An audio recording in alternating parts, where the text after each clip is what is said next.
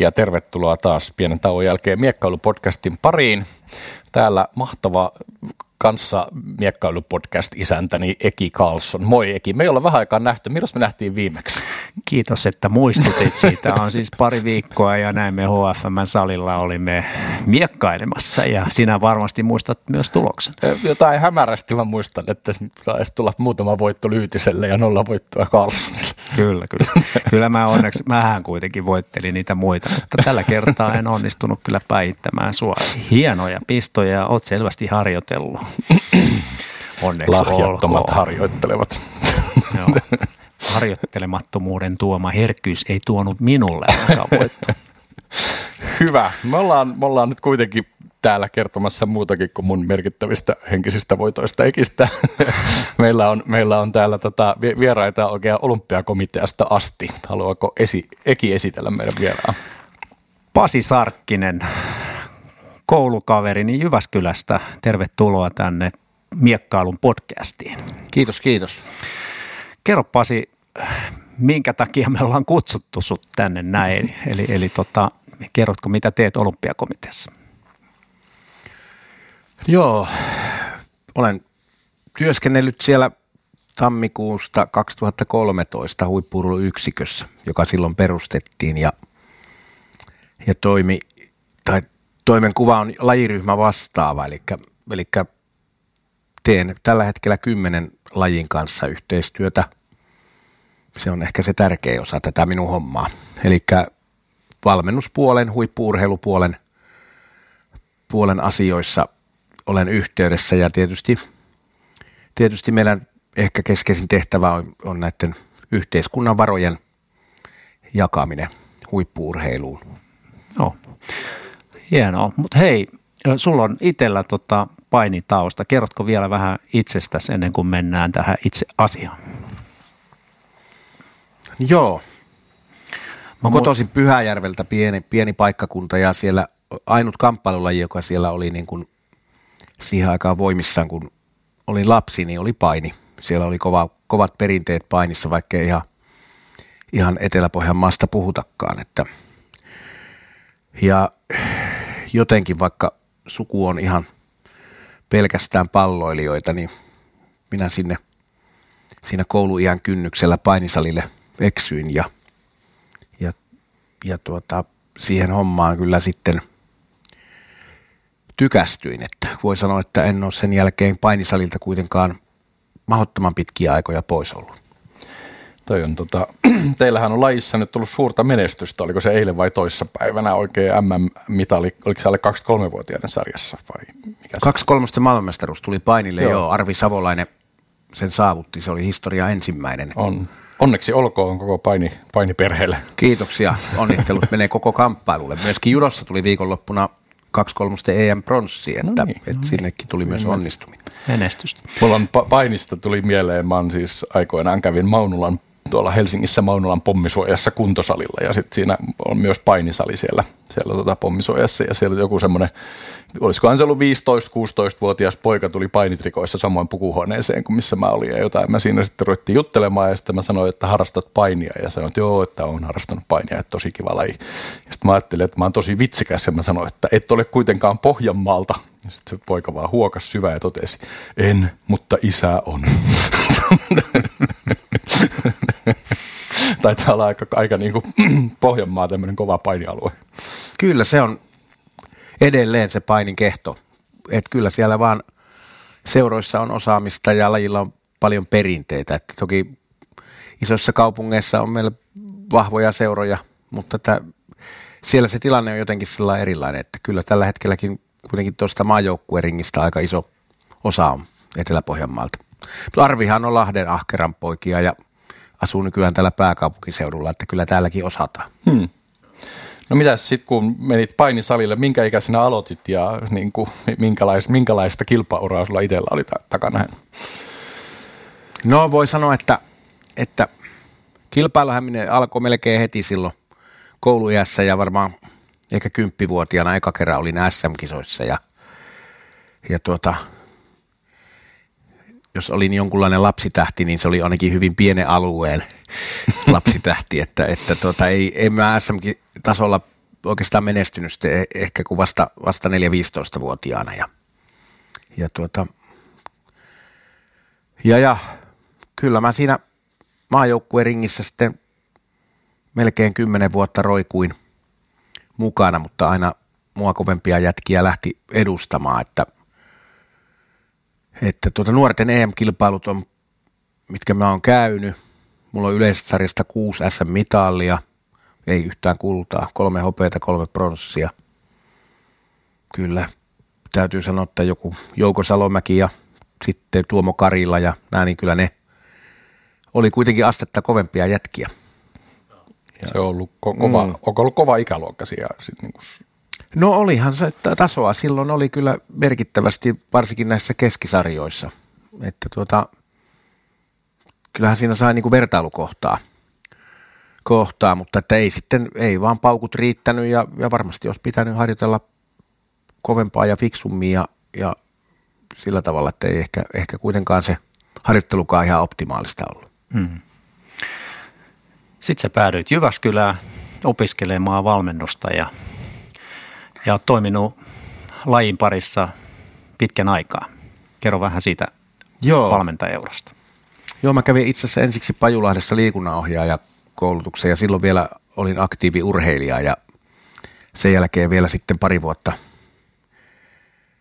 Tampereella asuin ja, ja yritin, yritin vielä aktiiviuralla menestyä ja sen jälkeen Jyväskylän muuton myötä sitten kyllä aktiiviura jäi ja, ja tuota, aloin sitten opiskelujen aikaa jo nuorten maajoukkueen valmennushommiin ja, ja sitten kandivaiheen jälkeen, jälkeen niin tuota, sain jonkinlaisen kiinnityksen tuonne Pajulahteen sitten kehittämään sinne painin valmennuskeskusta ja siinä oli nuorten maajoukkueessa mukana ja sitten maajoukkueen kakkosvalmentajana – Sydney olympialaisiin saakka siellä sen jälkeen päävalmentajana. Päävalmentajana sitten yhden olympiaadin Ateenaan saakka ja, ja sitten no siinä neljän vuoden aikana sitten tuli kolme lasta perheeseen, niin, niin semmoinen 200 reissupäivää ei ollut omasta mielestä hyvä vaihtoehto. Ehkä se vaimon mielestä jopa oli hyvä vaihtoehto, mutta sitten sit siinä vaiheessa sitten päätin jättää valmennustehtävät ja siirtyä sinne ensimmäistä kertaa sinne niin, kuin niin sanotulle kampaviideri-osastolle, eli, eli tuota, mut valittiin Pajulahteen valmennuskeskuksen johtajaksi ja, ja tuota,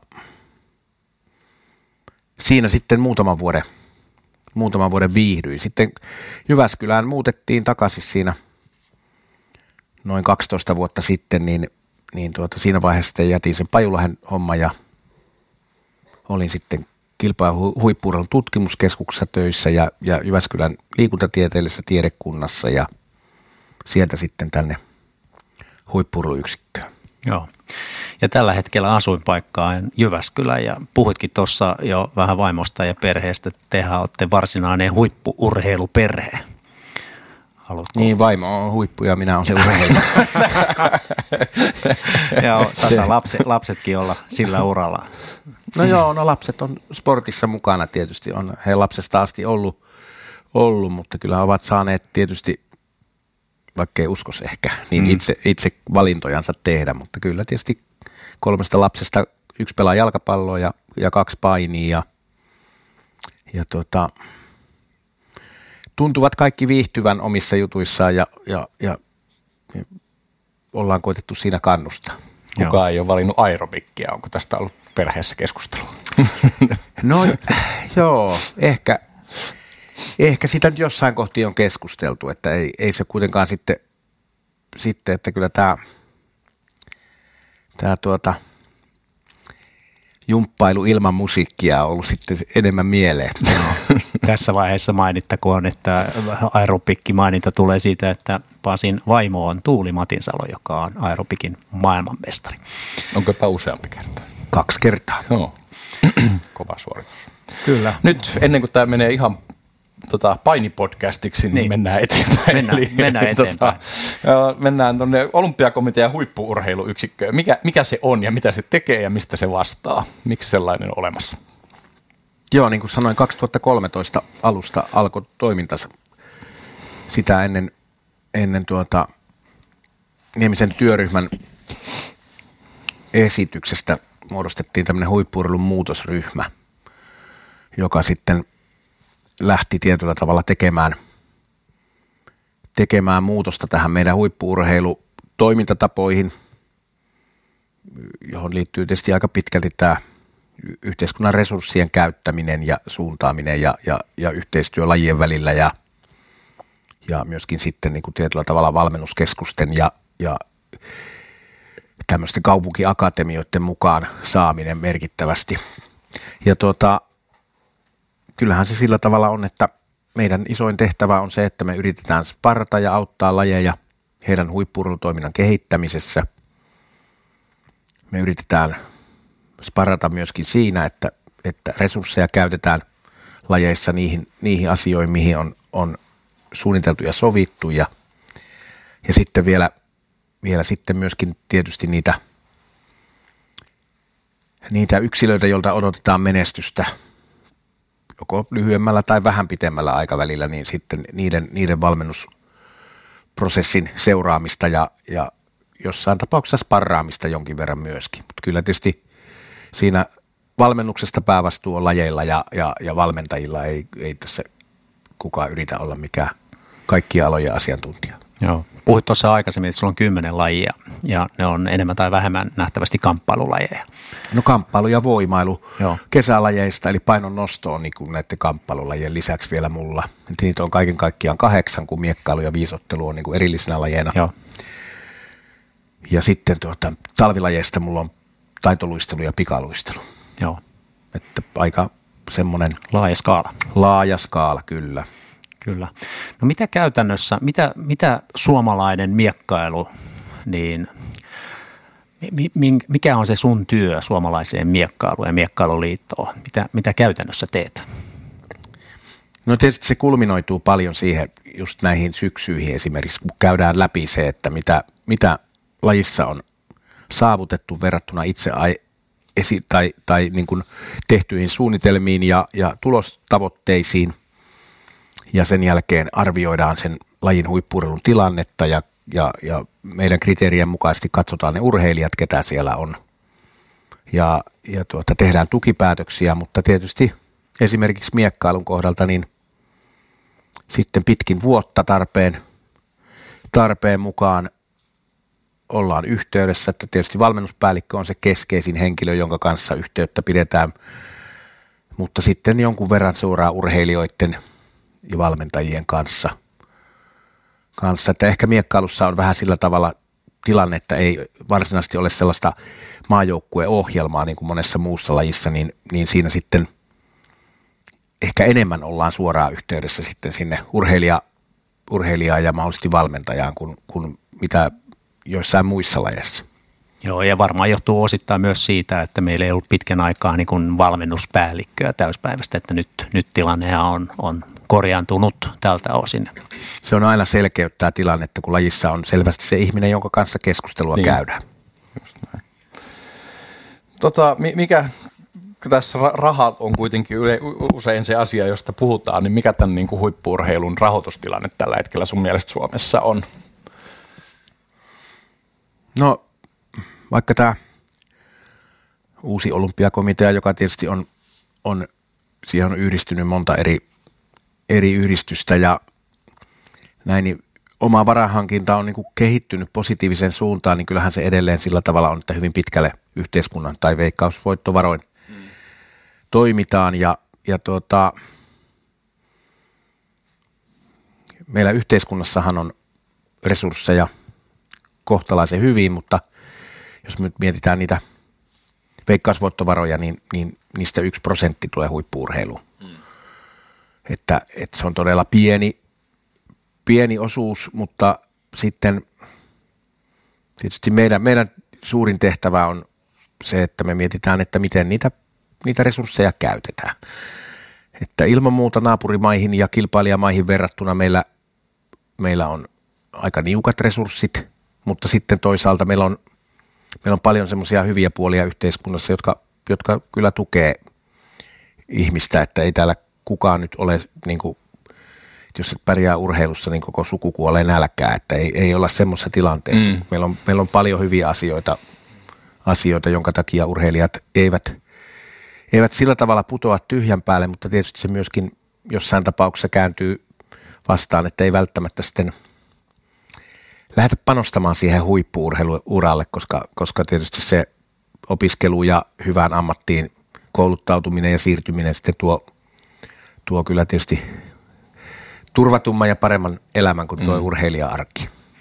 Vielä tuosta rahoituksesta, niin puhuit nyt tietenkin huippuurheilun järjest, järjestörahoituksesta tai huippuurheiluyksikön rahoituksesta, niin nyt kun sä oot seurannut näitä kymmentä lajia, niin kuinka sä näet niin kuin sen urheilijan näkökulmasta, että mistä se rahoitus tulee niille urheilijoille käytännössä siihen harjoitteluun ja näin edespäin. Ja sulla on vielä yksilölajit, jotka, jotka tota, on ehkä hieman haastavampia kuin joukkuelajit.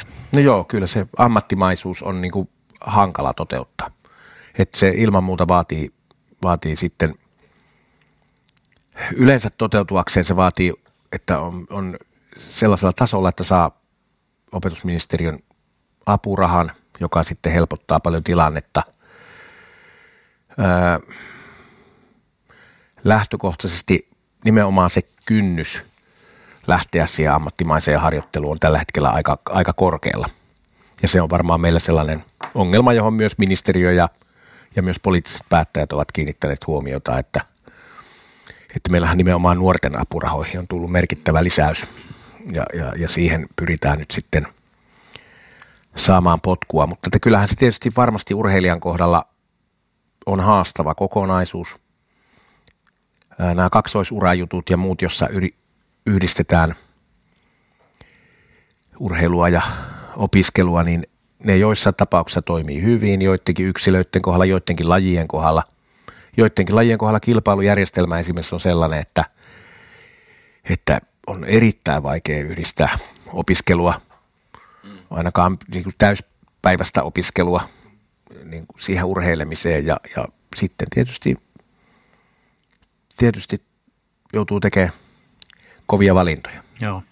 Onko kuitenkin niin, että nyt nämä urheilijat, jotka ovat tällä huippuurheilu ja sun alasuudessa enemmän tai vähemmän, niin he tekevät sitä täyspäiväisesti vai onko ne opiskelijoita, että saavat opintotukea vai, vai onko se mamma ja pappa petalar meininkiä edelleenkin, että et, et, et he pystyvät harjoittelemaan? No nuorempien urheilijoiden kohdalla ihan lajista riippumatta ne on melkein sitä vanhempien kustannusta. Seurat tietysti auttaa mitä pystyy, pystyy mutta sitten näiden, näiden aikuisurheilijoiden kohdalta niin kyllä siellä on vähän joka lähtöön niitä Joo. tapauksia. Ja ihan uskomattomiakin tapauksia, että miten pystytään kaikki asiat järjestämään niin, että pystyy opiskelemaan, pystyy harjoittelemaan, ja, ja näin, mutta että kyllä tietysti kun aina verrataan globaaliin, että mitä, mitä maailmalla tehdään, niin kyllähän siinä se, siinä se yksi asia on, missä me annetaan tasotusta. Että jos urheilijat yrittää tehdä liian monta asiaa, niin vaikka ne ehtiskin tekemään, niin ei missään tapauksessa lepo ei ole optimaalinen ja, ja silloin palautuminen seuraavaan harjoitukseen on jo vähän vajaavaista ja se kertautuu sitten monta sataa kertaa ja, ja tuota, loukkaantumisia tulee enemmän ja – jossain tapauksessa resurssien takia tingitään vaikka lihashuollosta ja, ja ehkä ravinnostakin tai ravinnon laadusta, niin kyllä se kyllä ne on sellaisia asioita, jossa, jossa helposti annetaan tasotusta kansainväliseen huippuun. Onko sinulla siitä näkö? Mä olin yhdessä tilaisuudessa, jossa keskusteltiin niin li- liikkumattomuudesta ja liikunnasta ja liikunnan tukemisesta ja liikuntapolitiikasta ja siellä oli siis yksi Hiihtäjä, maajoukkuetason hiihtäjä, joka on, en, en nyt mainitse hänen nimeään, koska en, en tiedä, onko, antaisiko hän luvan, luvan sen julkaisemiseen, mutta hän kuitenkin siis kertoo omasta urasta ja siitä oli niin kuin maajoukkueessa kiertänyt pitkään, ei ihan huipulla, mutta kuitenkin niin kuin sijoituksia kymmenen parhaan joukkoon arvokilpailuissa ja näin, ja hän sanoi, että että se oli saanut olympiakomitealta jotain niitä niin tukia, joinain vuosina näitä henkilökohtaisia tukia. Ja hän, hänen näkemyksensä oli se, että paljon mieluummin ne rahat olisi pitänyt laittaa harjoitusolosuhteisiin, kun antaa suoraan urheilijoille, että siitä olisi ollut hänen urallaan paljon enemmän hyötyä, että, että, että oltaisiin panostettu niin kuin olosuhteisiin eikä annettu suoraan rahallista tukea. Et miten sä näet tämän niin tasapainon siinä, että jos meillä on tietty määrä rahaa, niin miten se tavallaan raha kannattaisi käyttää, että käytetäänkö olosuhteiden luomiseen vai käytetäänkö siihen, että tuetaan suoraan urheilijoita? Kumpi sun mielestä on tehokkaampaa? No sehän riippuu tietysti tilanteesta ja meillä on lajikirjo niin valtava laaja, että, että siellä on varmaan niin kuin monta, monta erilaista keissiä, että eihän sitä mihinkään päästä. Mutta niissä lajeissa, missä on selkeä maajoukkueohjelma, niin yleensä urheilija ei näe euroakaan niistä rahoista, mitkä me tehostamistuena myönnetään. Eli ne eivät mene niiden urheilijoiden henkilökohtaiseen käyttöön, vaan niillä mm. nimenomaan järjestetään valmennusta ja olosuhteita ja, ja asioita. Sitten meillä on lajeja, jossa, jossa on vain yksilöitä, jotka on tuella. Ja sitten niiden yksilöiden kohdalla katsotaan niiden ohjelmaa.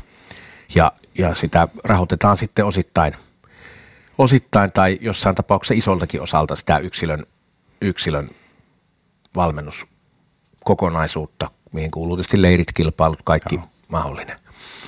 Että sillä tavalla voi sanoa, että joku, joku voi kokea, että semmoinen, joka tulee yksilötuella, niin että hänellä on enemmän niin kuin määräysvaltaa siihen, mitä siinä tapahtuu. Mutta että, että kyllä me nyt kuitenkin nähdään, että sellaiset lajit, jossa on vaikkapa nyt maastohiihto, jossa, mm. jossa on maajoukkueohjelma erittäin vahva, vahva ja siihen kaikki mahdolliset huoltotoimenpiteet, lihashuollot, varuste, välinehuollot, kaikki tällaiset liittyy. Siellä on useita valmentajia mukana ja, ja kaikki, kaikki pyritään tekemään niin hyvin kuin se vaan ikinä on mahdollista, niin kyllä siinä urheilija hyötyy siitä ehkä enemmän, mutta että, että hän matkustaa sinne leirille silloin kun sanotaan ja tulee pois sieltä silloin kun sanotaan, jos on terveenä. Niin just. Ja näin, että se oma määräysvalta on, on pienempi sen asian suhteen. Just näin. Sitten vielä ehkä tästä rahasta viimeisenä tämmöinen ikuisuuskysymys, että aina käydään säännöllisin väliin jo on semmoista vähän väsynyttä keskustelua yhteiskunnassa siitä, että pitääkö sitä huippuurheilua nyt tukea ollenkaan, että panostetaan vain liikuntaa ja lapsia ja nuoria ja, ja näin. Ja, ja niin kuin, mikä sun mielestä on se peruste, miksi huippuurheilua pitää ylipäätään niin kuin yhteiskunnan varoin tukea? No ensinnäkin tietysti lapsiin pitää panostaa aina. Se on ihan selvä juttu. Mm. Että jos ei yhteiskunta panosta lapsiin, koulutuksen, terveyden, semmoisen sosiaalisen elämän, kaiken tämmöisen kannalta, niin tuota, ei kai semmoisella yhteiskunnalla ole tulevaisuutta. Just. Että niitä, nämä ei ole minun mm. mielestä mitenkään vastakkain aseteltavia asioita.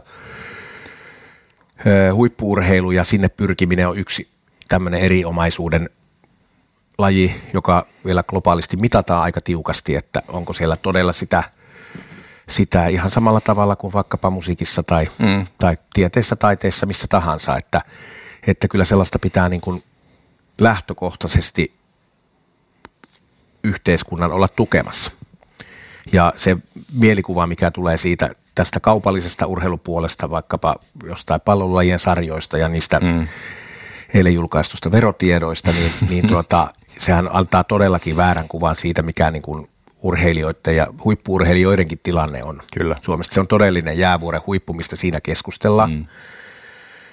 Ja, ja pääosin niiden urheilijoiden, ne tarvitsevat tukea ja Suomen aikuisväestöltä ollaan kysytty ja siellä kuitenkin niin kuin on erittäin korkeat kannatusprosentit sille, että, että huippuurheilua tuetaan. Että se, on, mm. se on siellä 75 ja 80 prosentin välillä – mitä kansalaiset ovat siitä mieltä. Ja aina löytyy niitä, jotka haluaa vastakkain asetella niitä asioita, että hoidetaan ensin vanhukset ja laitetaan sitten vasta joku hiihtokisoihin. Mm. Mutta ne ei, ole, ne ei ole rinnakkain kulkevia asioita ihan suoraan. Ja mä uskon, että siellä vanhusväestössäkin on paljon paljon ihmisiä, jotka saa valtavia elämyksiä siitä, että, että suomalaiset urheilijat tuolla kentillä, kentillä esiintyy ja menestyy myöskin. Mä jotenkin näen sen kanssa sillä lailla, että, että pitää tarjota semmoiseen niin parhaampaan pääsyyn polku, että mä yritän parhaimpi, parhaimpaan ja jos sitä polkua ei ole, niin tavallaan niin kuin tukahdutetaan tietyiltä ihmisiltä, jotka haluaa päästä sinne huipulle, niin tukahdutetaan se, niin. se niiden tapa elää ja viedä asioita eteenpäin. Niin mä oon joskus sitä käyttänyt sellaista vertailua, että jos me ei tuettaisi huippuurheilua tavallaan, mahdollistettaisiin jonkinlaista niin kuin kansainvälisen tason huippuurheilua, niin se on vähän kuin, että me lopetettaisiin Sibelius Akatemia ja jätettäisiin vaan musiikkiopistot. Että, mm. että saat soittaa viulua, kunhan nyt soita sitä liian hyvin. Mm. Juuri näin. Joo. Niin, kyllä se, kyllä se tietysti, ja että eihän tuo urheilu kenttä ole sillä tasa-arvoinen, että se on niin kuin ihan sillä tavalla selvää, että, että toisiin, toisten potentiaaliin satsataan enemmän kuin mm. toisten ja näin, että toinenkin, se toinenkin voi haluta ihan valtavasti, että, että kyllä tämä meidänkin resurssien jaossa niin kuin tulee sillä selkeästi esille ja, ja sehän lajiliitolle myöskin sisäisesti vähän hankala juttu, että, mm. että kuitenkin sieltä pitäisi pystyä niitä potentiaalisimpia urheilijoita niin kuin tukemaan enemmän, mm. että niillä olisi mahdollisuudet mennä huipulle. Ja, ja tuota, ne ei ole mitään, mitään yksi, yksiselitteisiä, yksinkertaisia asioita. Mutta mun mielestä semmoinen eri omaisuuden tavoittelu, tavoittelu on, se vie koko yhteiskuntaa eteenpäin. Ja, ja, ja siinä niin kuin tietyllä tavalla tämän päivän nuorille se on vielä tärkeämpää kuin se oli vaikka 30 vuotta sitten – koska meillä on niin paljon nuoria, jotka, joilla, ei, joilla, joilla on niin kuin päämäärätietoisuus on ihan hukassa, että urheilu ainakin opettaa sellaista päämäärätietoisuutta ja, ja kyllä siinä mielessä me tehdään myös yhteiskunnalle tärkeää työtä. Kamppailulajista vielä, kun sulla on nyt aitiopaikka katsoa, mitä suomalaiselle kamppailulle kuuluu, niin minkälainen tilanne on Suomessa ja minkälaisia tavoitteita realistisia tavoitteita meillä on vaikka vuoden päästä, vajaan vuoden päästä pidettävissä olympialaisissa? Joo. Vähän sillä yhteinen, yhteistä ongelmaa on siinä, että ei missään näistä kamppailulajista no harrastajamäärät ole mitään valtavan suuria. Ja, ja se niin kuin huipulle tähtäävien urheilijoiden määrä on suhteellisen pieni – mutta sitten onneksi on semmoista kuitenkin terävyyttä siellä, siellä kärjessä, että kyllä meillä kamppailuleissa on, on laajaltakin mahdollisuuksia päästä Tokioon, vaikka siellä on erittäin tiukat kriteerit. Siellä pitää todellakin olla, olla maailman huipputason urheilija, että sinne pääsee ja sitten kyllä siellä menestymisodotukset on myös aika suuret, että, että jos nyt näin sanotaan, että kyllä mulla tavoitteena – tai minulle on asetettu tavoitteeksi ja olen ottanut sen vastaan, että kamppailulajit toisivat kaksi mitallia Tokiosta. Ja se, se kyllä on todella kova tavoite, kun ajatellaan, että Riosta tuli yksi pronssimitalli, no se tuli kamppailuista, mutta, mutta tuota, joka tapauksessa, että siinä mm. pitää monta asiaa osua kyllä oikeaan kohtaan. Mistä nämä mitalitoiveet tulee? Mistä lajeista? Miten sä näkisit kaikkein no, potentiaalista? Jos me jos me lajeilta kysytään, hmm. niin, niin laje, useallakin lajilla on mitalliehdokkaita, että sen mukaan meillä voisi olla niin kuin 13-15 mitallia tulossa, että, tulossa mutta että jos niin kuin katsotaan sillä tavalla ää, tilastojen valossa, miten on, miten on oteltu ja onnistuttu, onnistuttu, sehän on tietysti upeinta, että niitä yllätyksiä voi tulla, mm. mutta että tilastojen valossa, niin, niin kyllä se tällä hetkellä naisten nyrkkeily – Hmm. Naisten karate, painissa sekä naisten puolella on mahdollista, miesten puolesta, puolella on myöskin mahdollinen. Joo. Ja sitten tietysti ehdottomasti toivotaan, että, että meillä olisi, olisi esimerkiksi miekkailussa ja viisottelussa edustus, jolloin, jolloin, jolloin hyvänä päivänä kaikki olisi mahdollista. Kyllä. Että semmoisia, semmoisten asioiden varaan tällä hetkellä rakennetaan ja sitä koitetaan tukea. Miekkailu vielä on niin kuin lajina sellainen, että, että tavallaan hyvänä päivänä kaikki on mahdollista. Että, että esimerkiksi Nor- Norjassa on yksi olympiahopea Bartos Piaceki Lontoosta pääsi olympialaisiin maa, maa osakarsintasta, josta siis yksi viimeinen paikka voitti sen turnauksen, pääsi olympialaisiin ja sen jälkeen miekkaili koko elämänsä parhaan kilpailun ylivoimaisesti ja, ja pääsi hopealle asti. Mun käsittääkseni Bartos Piaceki ei sen jälkeen eikä sitä ennen ollut maailmankapissa kertaakaan niin kuin palkintopallilla. Mutta sitten sit, kun se on vaan se päivä, niin sitten kaikki on mahdollista. Ja Huhu kertoo, että hän käytti uh, uudella tavalla videoita hyväksi Aa. tässä valmentautumisessa. Että jo, jos, josta pääsemmekin varmaan jossain vaiheessa keskustelemaan myös sitä podcastista, että mitä suomalaisen miekkailun eteen voisimme enemmän tehdä myös täällä digitaalisella puolella. Se olisi hyvä jaksoidea. Joo. Hei, no nyt kun me päästiin jo tälleen aasinsillalla miekkailuun, niin tota, miltä niin kun, näin ulkopuolisen silmin sille, että sulla ei omaa, omaa miekkailutaustaa tai lajitaustaa on, niin miltä, miltä niin kuin miekkailun tilanne vaikuttaa Suomessa ja miltä niin kuin muihin kamppeelaihin nähden? No joo, ensinnäkin tietysti täytyy sanoa, että aina tulee joskus ihmetteleviä kysymyksiä, että ja että miekkailukin on kamppailulaji, mutta no, sehän, on sitä, sehän on sitä kyllä puhtaimmillaan mm, tietyllä kyllä. tavalla, mutta sitä ei ehkä Suomessa ole sillä mm. tavalla ehkä mielletty. mielletty. Ja kyllä miekkailu on ollut yksi niin kuin hienoimpia sellaisia tuttavuuksia, mihin on ollut aika vähän, vähän niin kuin kontaktia ja että on, on saanut puhtaalta pöydältä tutustua johonkin lajin, lajin hienouksiin ja juttuihin. Ja tietysti minun kohdalla se kalpa on ollut se, mihin eniten olen, mm. olen tutustunut ja – ja kun tänä päivänä mahdollisuus seurata niin hyvin, hyvin niitä, niitä tuota edesottamuksia jopa tuolta toimistostakin käsi, käsi. Ja sitten tietysti paikan päällä on tietysti kaikki urheilu on hienointa, mutta että, että sillä tavalla niin onhan se, onhan se todella jännittävää seurata, mutta en voi kyllä väittää, että, että ei, ei mitenkään niin kuin ihan älyttömästi siitä. Kyllä mua aina pitää sen taululle katsoa, niin kuin, että mitä se on tapahtuu, että tapahtuu edelleen. Mutta että jos niin kuin ajatellaan, ajatellaan sitä, tuota, että siinä on sitä samaa, että valtavat perinteet, jopa vielä pitemmät perinteet kuin näissä meidän niin sanotuissa perinteisissä mm. nyrkkeilypaini-akselilla. Mm. Akselilla, että se, se, niin kuin se perinne kuitenkin sieltä tulee niin monesta asiasta, asiasta läpi ja mun mielestä hienolla tavalla. Tietysti, tietysti sitten niin kuin lajissa on nuoria, nuoria urheilijoita, pystytään kuitenkin seurat tuottaa nuoria urheilijoita ja tulee menestystä nuortenkin sarjoissa, mutta kyllä se niin kuin tuntuu todella kovalta sitten, kun mennään siihen yleiseen kovaan kilpailutilanteeseen, niin, niin se on, menestyminen on erittäin vaikeaa ja sitten meidän kannalta sillä että kun se menestys on niin ailahtelevaa, että sä oot jossain kisassa mm niin kuin podiumilla tai podiumun tuntumassa ja sitten seuraava, seuraavassa on 87 tai, mm, tai 114, mm. niin se tuntuu niin kuin ihan hurjalta, hurjalta mm. ne heittelyt, mutta sitten kun katsoo niitä ihan, ihan sitä maailman terävintä kärkeä, niin kyllä ne sitten kuitenkin aika hyvin sinne takoo sinne. Mm, kahdeksan joukko. Niin, niin, että kyllä niin kuin, sit tietyllä tavalla kovat on kovia. Mm. Se on totta.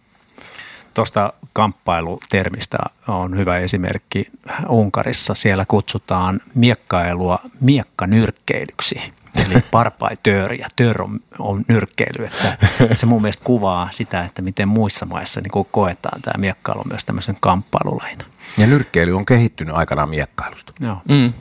Että se niin kuin tietyllä tavalla siitä, siitä on sitten tämmöinen ikään kuin sääntöjen mukainen nyrkkeily. Mm, just näin. Ja siis kyllähän näissä vanhoissa miekkailuoppaissa, jotain 1600-1500-luvulta, niin siellä siis tavallaan opetettiin miekkailuliikkeitä, jossa myös käytettiin nyrkkejä, että, että niin kuin, mm, ensin lyötiin miekalla, jos ei osuttu, niin sitten lyötiin nyrkillä seuraavaksi. Pitäisiköhän me kehittää joku uusi ultimate miekkailu vai?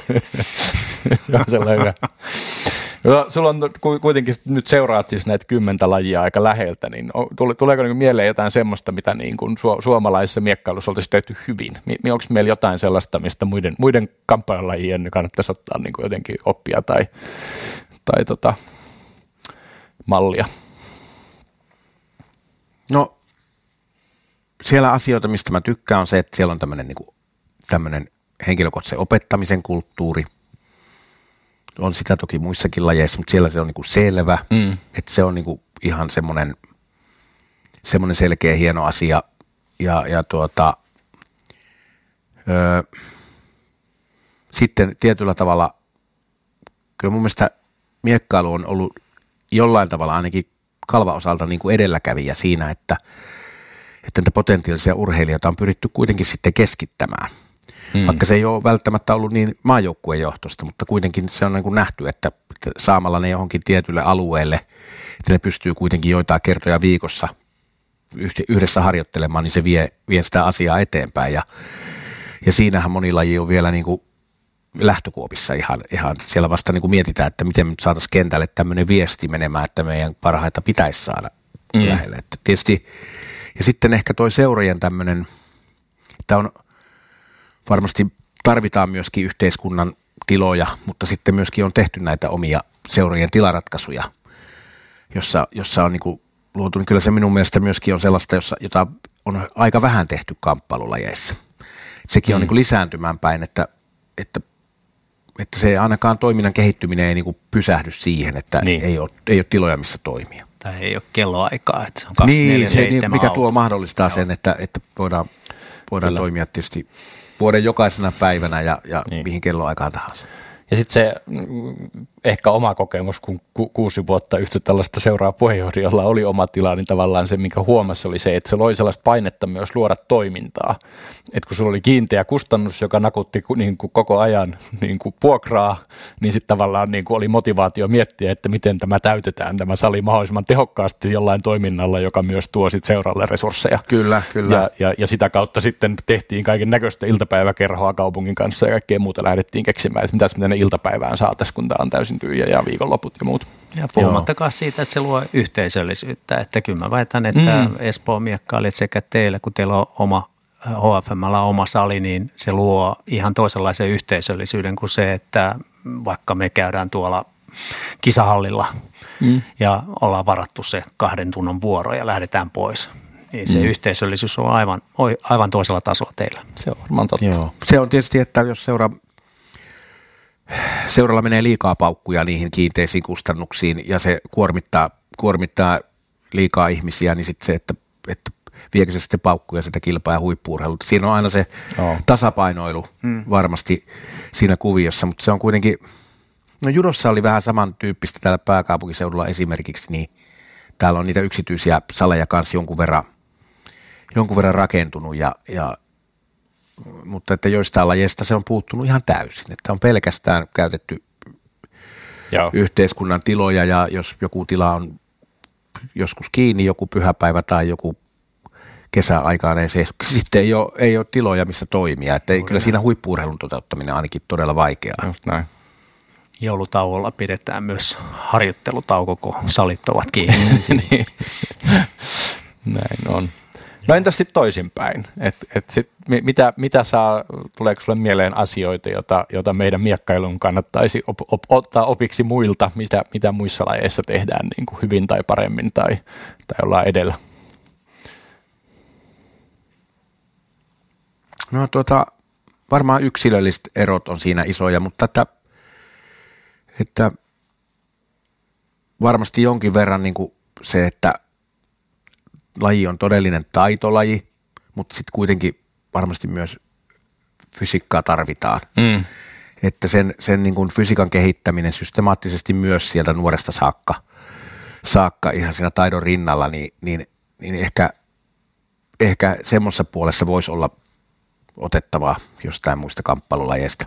Se on varmaan ihan totta. Ja tuota, ehkä se sitten antaisi valmiuksia A, pysyä terveempänä, B, sitten ehkä kehittyä pikkusen, mm. pikkusen vielä pitemmälle sen, sen avulla.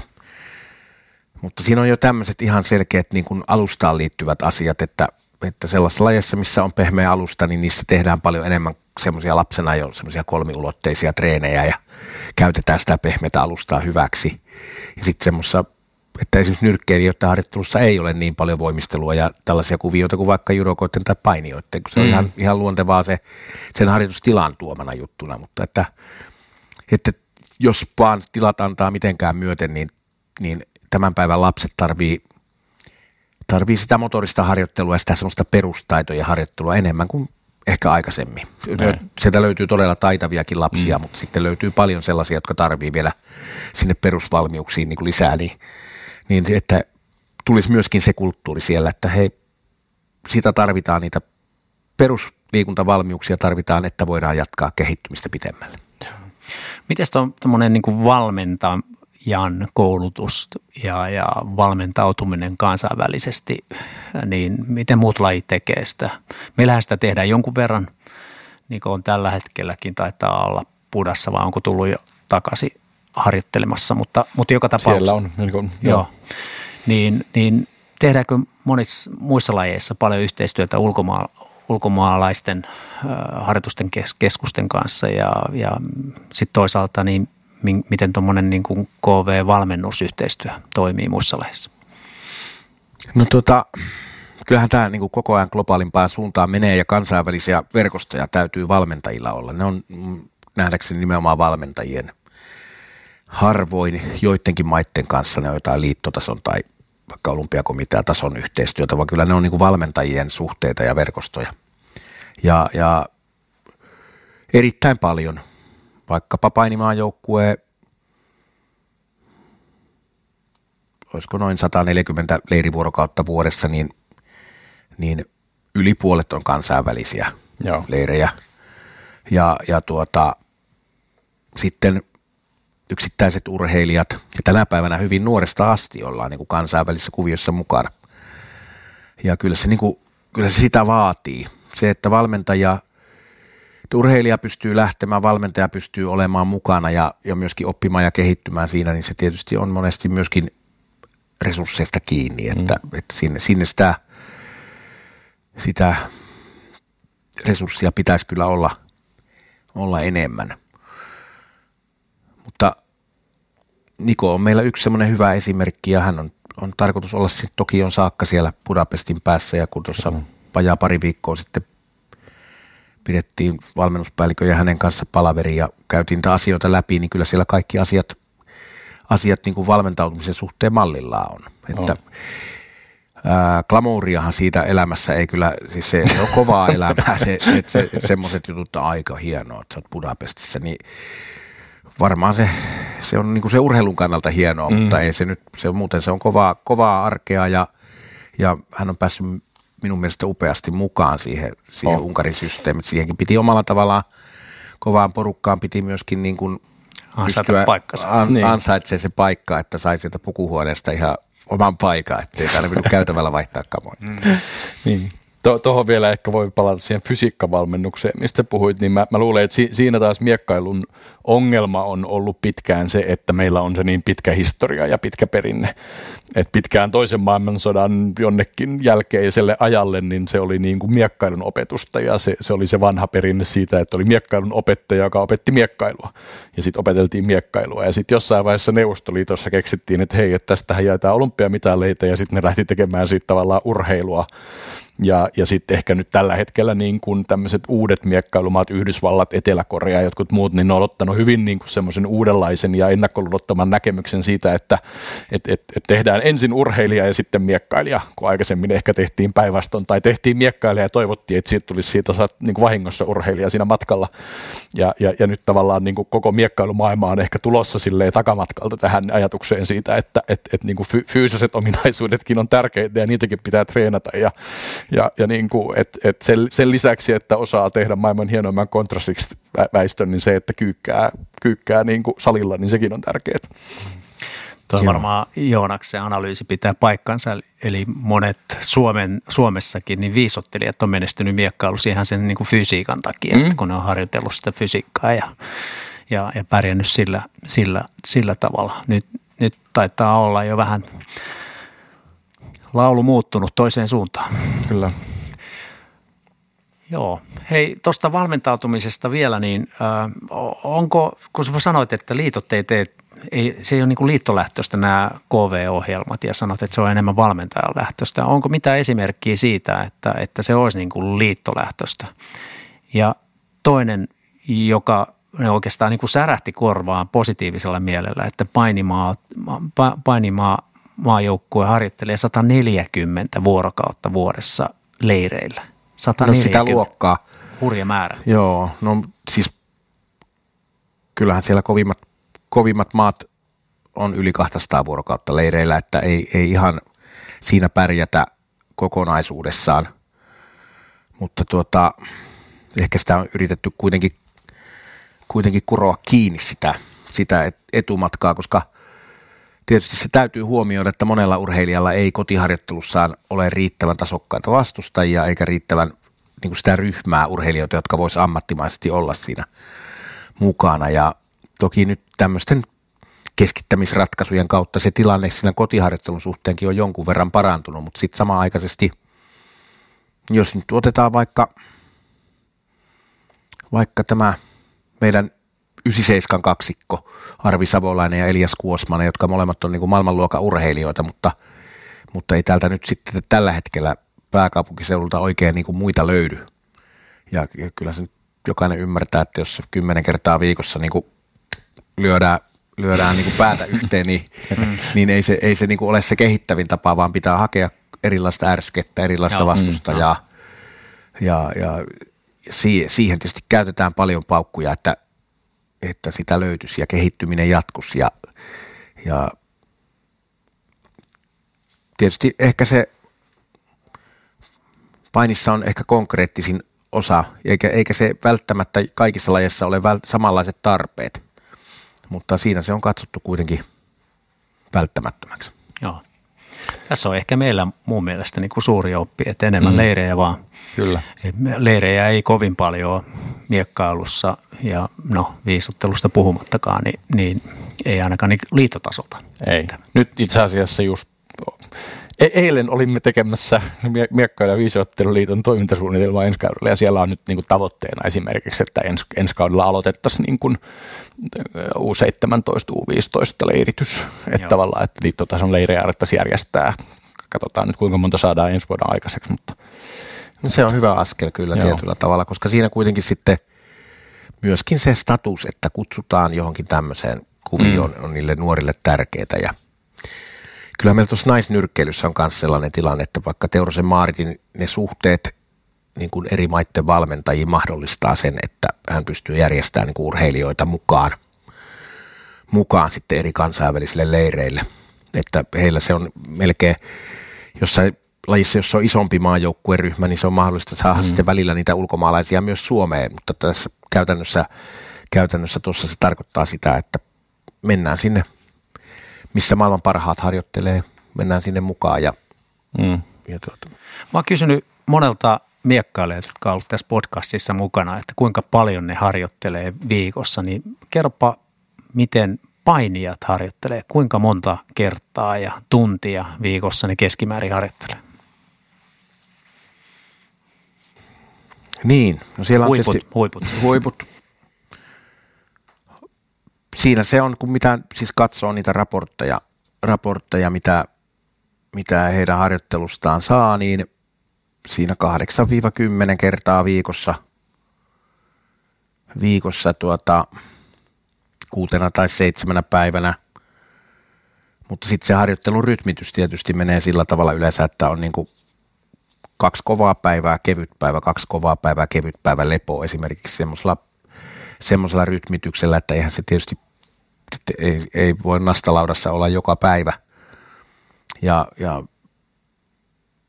harjoitustunnit pyörii siinä, siinä 20, 25 tunnin välissä, että eihän esimerkiksi telinevoimisteluun verrattuna ne, mm. ne tuntimäärät ole mitä, mitä todellakaan isoja, mutta sitten toisaalta tietysti harjoittelu on aika kuormittavaa, että mm. se pitää huomioida, Joo. huomioida siinä. Ja, ja miekkailussa niin se kuormitus on pienempää, eli mm, se mahdollistaisi mm. paljon isommat tuntimäärät. Niin mä, mä, tosta, mä olen kuullut tällaisen siis tarinan, en tiedä kuinka totta tämä on, mutta tämmöinen ranskalainen huippu, huippuvalmentaja, kalpavalmentaja, kun Lava Vasseur meni siis Kiinaan, Kiinan palkkasi sen maajoukkojen päävalmentajaksi ja sillä meni, oliko kahden vuoden jälkeen, sillä meni sukset ristiin, kun Kiinan, Kiinan maajoukkueen johto ilmoitti, että kaikkien miekkailijoiden pitää treenata kahdeksan tuntia päivässä ja Lava Vasseur sanoi, että ei siinä ole mitään järkeä, että neljä tuntia, että tavallaan että miekkailua ei pysty tekemään kuin neljä tuntia päivässä, koska se tavallaan on kuitenkin niin kuin henkisesti niin, mm, niin kuin kuormittavaa. Että ja hermostollisesti niin, kuormittavaa niin, kuitenkin, että se pitää huomioida. Se on. Pitää lepoa mm, Ja, ja, ja sitten niin kuin loppujen lopuksi Lava lähti sieltä, kun sanoi, että ei tästä mitään järkeä, no. minä tämmöiseen lähde, tämmöiseen humputukseen. Sitten meillä on tietysti jotenkin vahvasti tullut sellainen kulttuuri, että, että niin kuin kaksi tai kolme kertaa päivässä harjoittelu on se niin kuin autia, autuaaksi tekevä mm. asia. Mm. Mutta että jossain kausilla ja jossain tapauksissa, niin jos vaikka kerran päivässä harjoittelee kolme tuntia mm. ja sitten on 21 tuntia aikaa palautua seuraavaan harjoitukseen, niin se, mm-hmm. voi, se voi olla kehittävämpi tapa. Että, että ainahan sitä pitää olla niin kuin valmis haastaa ja miettiä, mikä vie sitä urheilijaa parhaiten eteenpäin. Eteenpäin, eikä ajatella, että no, kun mä oon jostain kirjasta lukenut tai mulla on tauttu päähän, että, mm-hmm. että, että joka aamu jostain aamulenkki ja sitten siihen tehdään yksi tai kaksi muuta harjoitusta, niin, niin se on varmastikin yksi hyvä tapa toimia, mutta koko ajan pitää pyrkiä kuitenkin hakemaan sitä kaikista – kehittävintä, optimaalisinta kuvioa. Ja, ja ennen kaikkea vaihtaa sitä ärsykettä. Että se on se olennainen asia siinä kehittymisessä, jos halutaan, että niin sen pitää saada uusia ärsykkeitä sekä ympäristön puolesta, mutta myöskin, niin kuin, myöskin niin kuin itsellä aivoihin, että se voi, ja se laatu, joka varmasti mm. siinäkin just siinä kiinalaisten hommassa kärsii, että, että tehdään sitä niin kuin älytön määrä, niin ei se, ei se todellakaan tuo välttämättä parasta tulosta. Ei. Just näin. Hei tota, nyt, nyt vielä siis se, sellainen mietityttää tai on kuulisi kiinnostavaa kuulla, että, että onko meillä niin kamppailu lajien välillä yhteistyötä tai voisiko sitä olla enemmän kuin nykyään, että tavallaan että sullakin on kymmenen lajia siinä ja, ja vaikka monet asiat on erilaista, niin sitten voisi kuvitella, että siellä voisi olla niin kuin yhteisiäkin asioita, nyt vaikka esimerkiksi sen fysiikkavalmennuksen tai jonkun muun piirissä, että tavallaan onko eri lajien välillä jotain yhteistyötä ja, ja niin kuin, on, onko jotain ajatuksia siitä, että miten semmoista voisi lähteä viemään eteenpäin, jos se nähdään hyödylliseksi? No siis tietysti näitä olennaisimpia juttuja, missä yhteistyötä on, on tehty ja, ja onnistuttu on ollut valmentajakoulutus. Kamppailulajilla on, on yhteisiä valmentajakoulutuksia no. ja siellähän on paljon mukana myöskin semmoisia lajeja, jotka ei ole tässä meidän tukiohjelmassa mukana, eli, mm. mutta siellä hekin pystyvät sitten hyötymään, että vaikka jossain pienessä salissa on vaikka vain kaksi ihmistä, jotka tarvii jonkun tason koulutusta, niin, niin heillä on mahdollisuus mennä siihen mukaan. Eihän se optimaalinen välttämättä sen lajin kannalta kaikilla osin ole, mutta kuitenkin varmasti lisää sen valmentajan osaamista ja, ja, ja tuota, myöskin motivaatio sitten edelleen kehittää itseänsä. Tämmöistä ka- koulutusyhteistyötä on olemassa ja, ja sitten tietysti hallinnollista yhteistyötä sillä tavalla, että tuolla – sporttitalolla on semmoinen kamppailumaailma, mihin, mihin, missä nämä hallinnolliset ihmiset tekevät läheistä yhteistyötä, osa avo, avokonttorissa, osa siinä, siinä tuota, välittömässä läheisyydessä sitten pienemmissä kopeissa. Ja sitten tuota, esimerkiksi kurinpito elimen osalta ollaan tehty yhteistyötä ja tällaisia, tällaisia juttuja – jotka, jossa niin kuin tietysti näissä hallinnollisissa kuvioissa, niin en, en minä ole niissä millään tavalla niin, niin. osallinen. Että mä, mutta että sitten varmasti huippuurheilun puolella ollaan tehty joitain, joitain avauksia, joissa on pyritty, pyritty tuota, avaamaan, mutta kyllä se on haastavaa, että niin kilpailukalenterit, mitkä vie sitten valmentajiakin ympäri mm. maailmaa, niin sieltä on erittäin vaikea löytää sellaisia ajankohtia, että onnistus saamaan lajeja kasaan. Ja sitten jos sieltä löydät jonkun, niin sitten vähän on semmoinen, että niin, että otit sitten tuo ainoa viikonlopun tuosta, joka, joka tuota, on niin kuin kalenterissa vapaana seuraavaan puoleen vuoteen tyyliin, tyyliin että, että niin kuin tietyllä tavalla tuntuu, että ihmiset on aika kuormitettuja mm. näissä lajeissa, ne on pienissä organisaatioissa töissä, niiltä, niillä on moninaiset tehtävät ja pitäisi niin kuin koittaa mieluummin ehkä ehkä miettiä, että miten he, heidän työtä voisi organisoida paremmin ja miten sieltä voisi ottaa sellaista turhaa sälää jopa pois, Kyllä. että he voisivat keskittyä siihen omaan juttuunsa. Että, mutta tätä hyviä avauksia on tullut, joita on kokeiltu, joita asioita on saatu toimimaan. Toimimaan varmasti enemmänkin voisi tehdä. Mm ehkä iso juttu mun mielestä on kuitenkin se, mitä huippuurheiluyksikkö on saanut aikaiseksi, on nämä yläkouluakatemiat, urheiluakatemiat, jossa lapset pääsee jo siinä vaiheessa, kun ne miettii sitä huippuurheilua, niin pääsee harjoittelemaan muiden lajien kanssa yhteistyössä. Ja siitä olympiakomitealle mun mielestä iso hatunnoston paikka. Mä väitän, että nämä yläkouluakatemiat tuo meille lisää myös niitä huippujakin tulevaisuudessa. Kyllä se ei varmasti. näy vielä, mutta se näkyy neljän, neljän vuoden, kahdeksan vuoden kuluttua. Se on kyllä tärkeä juttu. Akatemia-ohjelma meillä muutenkin tekee, tekee hyvää työtä ja, ja se, että, että tietyllä tavalla kriteerit eri asioille on, on luotu ja niitä pyritään viemään sinne kentälle aktiivisesti sekä sit toisen asteen koulutukseen että, että sitten tänne yläkoulukuvioon ja, ja lajeja on kannustettu, kannustettu siihen, että jos ei itsenäisesti saa vaikka yläkoululeiritoimintaa pystyyn, niin sitten voi mennä mukaan jotain, jotain tämmöistä, jossa monilajista yläkoululeiritystä ja muuta, niin ne on mun mielestä ihan todella merkittäviä juttuja. Ja kyllähän se, että, että näiden ylä, urheiluyläkouluissa on se vähintään se 10 tuntia koulupäivän sisällä per mm. viikko aikaa harjoittelulle, niin antaa mahdollisuuksia kyllä siihen, että se, se nuoren urheilijan arki olisi jotenkin niin kuin, niin kuin mahdollinen järkevästi toteuttaa ja siinä jäisi vielä, vielä niin kuin aikaa lepoon ja ehkä sosiaaliseen elämäänkin, mm. ettei se jos pelkästään sitä, että kun koulupäivä on saatu pakettiin, niin sen jälkeen treeneihin ja kun sieltä tulet, niin sä kerkeet ehkä ennen nukkumaan meno niin iltapala ohessa vilkasta läksyjä, että mm. et niin. semmoinen, niin kuin, semmoinen tietty aikatauluttaminen ja tämmöinen tämmöinen jo aikaisemmin alkaneen kasva urheilijaksi mentaliteetin jalkauttaminen on mun mielestä niin kuin edennyt hienosti tässä viimeisten vuosien aikana ja se on upea myöskin, että Ekin olet huomannut, että se kentällä näkyy. Mm-hmm. Joo. Hyvä. Meillä on vielä tuommoinen mielenkiintoinen kysymys näistä olympialaisista ja olympiakarsintasysteemissä. Meillähän on käsittämätön hässäkkä. Mä en ole pysynyt mukana edes, että miten urheilijoita valitaan olympialaisiin, mistä ne paikat saa. Siellä on, siellä on se on joskus todennut, että jos, jos niin kuin yleinen suhteellisuusteoria ja kvanttimekaniikka ei tuota riittäviä älyllisiä haasteita, niin voi yrittää perehtyä miekkailu olympiakarsintasysteemiin, että se, se, se, se päihittää ne. Mutta jotenkin Joo. yksinkertaisesti se menee sillä tavalla, että ensin sinne mennään joukkueena, että ne neljä maailman parasta joukkuetta pääsee suoraan ja niistä, niistä sitten yksilöt pääsevät myös. Ja sitten joka maanosa-alueelta pääsee yksi joukkue lisää, paitsi jos ei se ole 16 parhaan rankatun joukossa, jolloin sen paikan perii joku toinen. Herra jestä, sä todellakin olet perehtynyt. Kyllä. Ja sen jälkeen niin kuin jäljelle jäävät yksilöpaikat menee ensin N parasta maailman rankingista, ja sitten, mutta ne ei voi olla niistä maista, jotka pääsivät jo joukkueena, ja sitten ja, ja sitten maan osittain on vielä tietyt paikat ja sitten viimeisenä joka maan osassa on tämmöinen viimeinen karsintakilpailu, jonne jokainen maa saa lähettää yhden miekkailijan ja sitten se miekkailijan kilpailun voittaja pääsee olympialaisiin. Ja tämä on siis niin kuin aivan käsittämätön hässäkkä. Facebookissa on muun muassa yksi ryhmä, joka vaan seuraa, mikä tämä olympiaranking tällä hetkellä on ja ketkä on menossa. Ja tämä johtaa muun muassa sellaisiin lopputuloksiin, että jos nyt olisi olympialaiset, niin tällä hetkellä miesten kalvan ykkösränkätty Minobe, japanilainen Minobe ei pääsisi olympialaisiin. Minobe on jäämässä tällä hetkellä ulos. Tämä tietenkin voi muuttua. Mutta lähinnä kysyä, että onko tämä tämmöinen hässäkkä ihan kaikissa lajeissa vai pystyykö tämän tekemään jotenkin järkevämmin?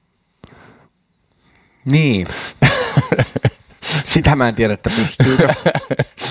Eikä, eikä, eikä tota, onneksi sun työlistalla. ei, ei, ei. Mulle se olisi varmaan hyvin, hyvin yksinkertainen homma, mutta varmaan siinä otetaan monia asioita huomioon ja, ja kyllähän kamppailulajeissa aika haastavia nämä on. Ja painonnostossa myöskin, eilen käytiin sitä just läpi ja, ja kyllä siinäkin myöskin on, on aika mielenkiintoista seurata sitä, että, että miltä maailmanranking sieltä sitten loppujen lopuksi pääsee, kun siellä on rajoitettu maitten, maitten että kuinka moneen sarjaan saa edustaja mennä ja näin. Öö, ehkä ehkä niin kuin sanoisin, että miekkailu on monimutkaisimmasta päästä ja se tuo joukkuekisa Kyllä. on se joka, yksi, joka tekee tämän. Ja voimistelussahan on samantyyppinen juttu, kun siinä myös niin kuin miesten joukkue kuusottelun perusteella ensin valitaan ja niin jo, ja, mutta sitten siellä tulee erikseen niitä telinekohtaisia paikkoja ja erikseen sitten kuusottelupaikkoja ja, ja se, se on myös niin kuin, niin kuin vaikea arvioida. Mutta tämä en, en uskalla niin kuin ihan suoraa kultaa myöntää tässä monimutkaisuuskisassa, monimutkaisuuskisassa mutta tuota, et kyllähän toi tietysti kuulosti siltä, että, että mun on paras vaan kysyä aina, että miten meillä menee.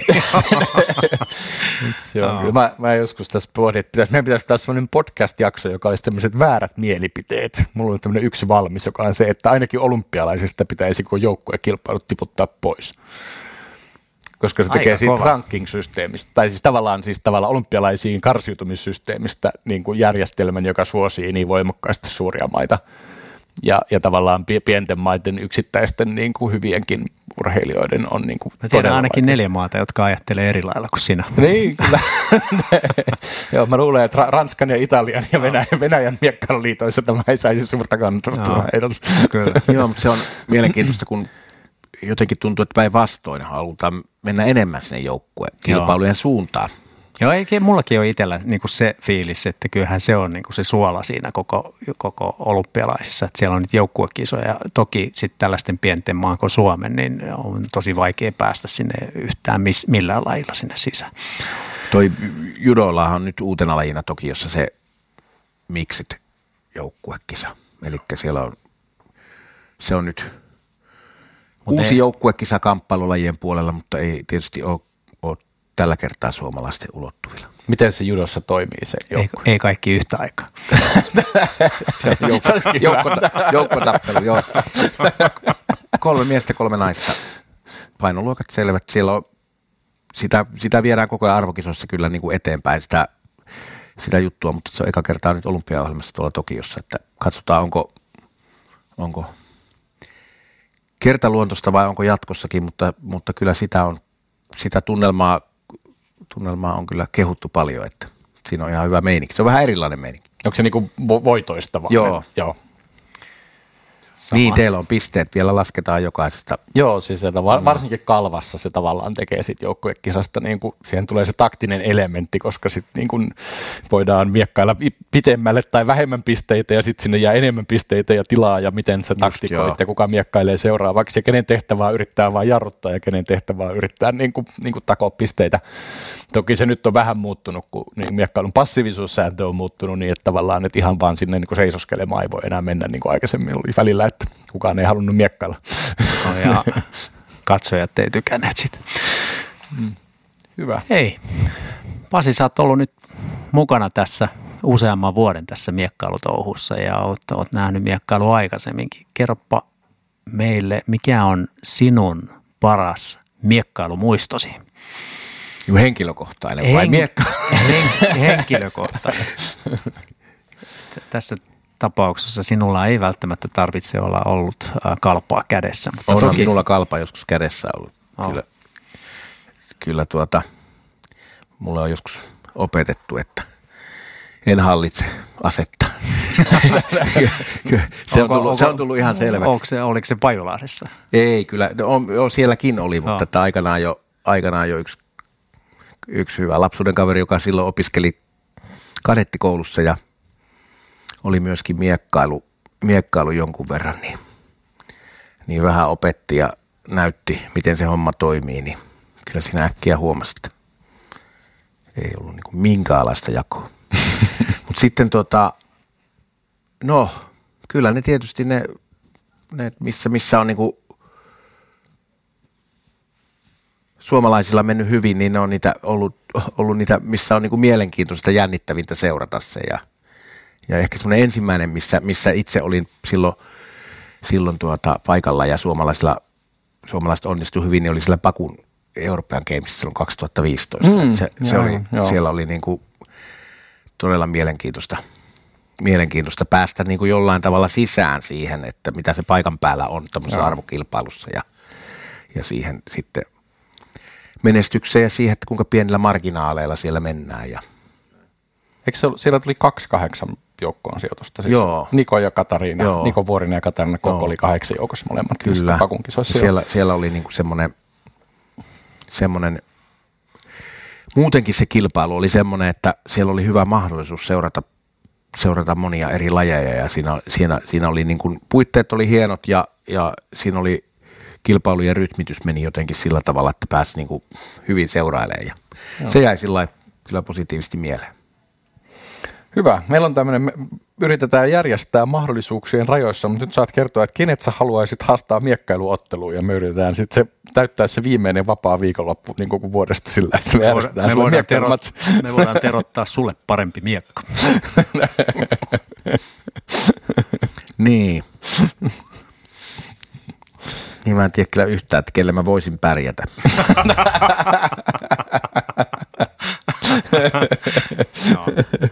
Tuo on vaikea. Mä oon joskus yrittänyt ehdottaa, että saisinko mä osallistua kadettityttöjen sarjaan, että mulla olisi jotain mahdollisuutta. Mä en pärjää edes painissa niille enää.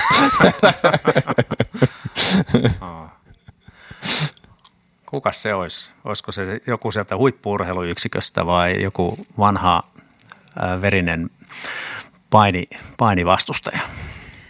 Niin. Toi on kyllä mielenkiintoinen. Siellä voi olla jollain piileviä kykyjä kuitenkin. Mm, mm. Ja se, että penskana niillä puumiekoilla ja niillä aurausviitoilla, kun miekkailtiin, niin siinä, siinä saattoi jäädä tekniikkaan puutteita. ja nyt puhutaan yhden käden miekkailusta vielä, ettei saa kahta kautta niin. no, jos Jäädäänkö hautumaan? Jätetään, Jätetään hautumaan ja laitat meille sähköpostia ja me, me järjestetään Te järjestätte sitten. sitten. Niin, aamun koitteessa kaksintaistelu kalvoilla. Okay. Hyvä, hei kiitos Pasi tosi paljon, että, että tulit, tulit meidän podcastiin vieraaksi. Tämä oli tosi, tosi niin kuin hyvä ja valaitseva keskustelu, josta tuli paljon, paljon uutta ajateltavaa ja me jäädään, jäädään jännittämään siis sekä miekkailun että koko kamppailulajiperheen niin kuin Tokion menestystä. Vähintään ne kaksi mitalia tuodaan kotiin, eikö niin? No mulla olisi ainakin kotiin tuleminen siis. Japanista on pitkä matka uide, uida ja kävellä. Joo, kyllä. niin Kiit- Soutai jäämeren kautta Näin. tietysti voisi olla. No.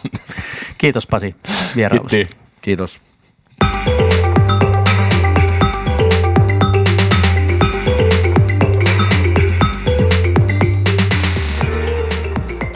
Meillä on ollut perinteenä aina valita kuukauden miekkailija. Ja Joonas tällä kertaa ei ole varmaan epäselvyyttä, että kuka on kuukauden miekkailija. Tämä on varmaan vuoden miekkailija ja vuosikymmenen ja useamman vuosikymmenen miekkailija. Veteraani Kalvela Floretin Mikael Schumacher, joka voittaa aina. Mä olen joskus sanonut, että tällä kyseisellä henkilöllä on varmaan jossain Mäntsälässä joku semmoinen niin kuin, tota, kuplahalli täynnä arvokisamitaleita, koska ei ne mahdu enää mihinkään järkevään paikkaan. Eli Näin on. Kuukauden miekkailija on Maria-Liisa Someroi. Kyllä, taas, taas uskomaton suoritus. Maria-Liisa tänä vuonna siis voitti ensin Gognakin, Gognakin Euroopan mestaruuskilpailuissa äh, kultaa sekä Kalvalla että Floretilla ja sen jälkeen Kairon maailmanmestaruuskilpailuissa kultaa sekä Kalvalla että Floretilla. Sen, sen kovempaa ei ehkä juurikaan voi, voi tota, voi kukaan ihminen suorittaa. Sellainen korvanappiin olen saanut tiedon, että, että tässä ollaan nyt harkittassa sitä, että, että tota, ehkä ensi vuonna voisi osallistua myös säilään, että sitten oho, voidaan, oho. sit voidaan osoittaa odottaa lisämenestystä jo niin kaikilla no, kolmella niin. asella. Joo. Ja mä oon ihan varma, että se kvarttiriposti toimii myös siellä. Kyllä, ehdottomasti. Joo. Joo täytyy myös sanoa, Marja-Liisa on ainoa miekkailija, jonka tiedän, jolta tulee refleksinä septimiväistö. Ja se on niin hämävää, kun se tekee sen niin. Tulee. Joo, Joo. Kyllä, kyllä. Onnea Marja-Liisa, oot, oot todellakin tota ansainnut tämän tittelin, kuukauden miekkailijatittelin jo monta kertaa aikaisemmin, mutta jos haluatte vielä tietää Marja-Liisasta enemmän ja hänen miekkailuurastaan, niin Miekkailuliiton sivuilla – löytyy erinomainen artikkeli, jossa kerrotaan hänen alkutaipaleestaan ja matkastaan kohti näitä lukuisia MM- ja EM-mitaleita ja voittoja. Tuonne vielä voi ehkä niin nostaa, että, että Marja-Liisalla on Suomen mestaruuksia kuudelta eri vuosikymmeneltä, mikä on taas ihan niin uskomaton suoritus. Käsittämätöntä. Onnea Marja-Liisa, onnea Suomen veteraanimiekkailu. Palataan taas noin kuukauden päästä uusin aiheen. Moi. Moi.